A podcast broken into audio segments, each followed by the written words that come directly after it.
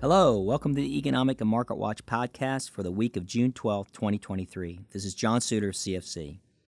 This week's topic is on how to figure out something about the variables that make up this puzzling U.S. economy. Have you ever heard of the four P's in marketing? Price, promotion, place, and product. I have, more than I would like. You see, back when I was in a business capstone course at Bowling Green in 1982, we had a marketing major in our group project, and if he mentioned the four P's once, he mentioned it 17,000 times during the course of the project, which just about drove us nuts. We actually had to tell him to quit bringing them up. My four P's that I want to discuss today are very different, thank God. Four variables will tell us whether this country dodges a recession or becomes mired in a stagflation. And they are mixed, of course. You see, gross domestic product has expanded at an average annual pace of just 1% over the past five quarters, less than half the rate seen in the last economic expansion. It's forecasted to grow only 0.8% in 2024. So, what are the four P's that may define which way we are headed in terms of dodging a recession or being stuck in slow growth in a high inflation environment. Number one, payrolls. The labor market remains robust and the biggest surprise in this economy. It truly is the pillar of strength. Companies took on 330,000 new workers in May, more than triple the increase many economists reckon is consistent with an economy that is neither too hot nor too cold. It was the 14th straight month the increase in payrolls exceeded market expectation.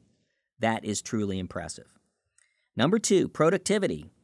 Early signs that work from home and stepped up automation has jump started productivity growth, which has been stagnant in the U.S. for decades. Unfortunately, the trend has dissipated as workers in leisure and hospitality and other labor intensive industries return to work. Output per hour appears to be on track to fall all the way back down to around the pre pandemic trend. That's not great, especially when demographics or the number of people in the labor force continues to decline. Number three, profits. Normally, the combination of lackluster productivity and a larger wage bill would be expected to take a big bite out of company profits. However, this has not happened based on quarterly earnings releases by many large companies. Confronted by rising costs for labor and other inputs, many companies, including Coca-Cola, Hilton Worldwide Holdings, and Procter & Gamble, have raised prices to boost their bottom line. Fortified by savings built up during the pandemic because everybody was stuck at home, still healthy wage gains and lower prices for gasoline, American households have swallowed the price increases and kept on buying. That's great for companies that can pass on these higher costs without suffering a decline in sales revenue. Number four, Powell, as in Jay Powell, our Federal Reserve Chairman.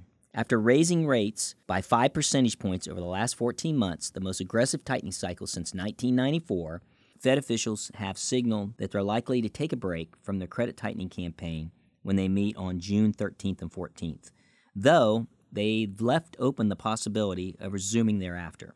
So we're not done yet, but inflation remains elevated just over 4% when the Fed target is actually 2%. It's never really changed. Remember that history has shown that a slow walking U.S. economy, like the one we're expected to continue to have well into 2024, along with rising interest rates, have resulted in recession the probability of that occurring still stands at 65% according to Bloomberg. So there you have it, the four P's that will, not could, have a dominating impact on the U.S. economy. But wait, I left off one last P, and that will come into play next year, and that is the politics of a presidential election year.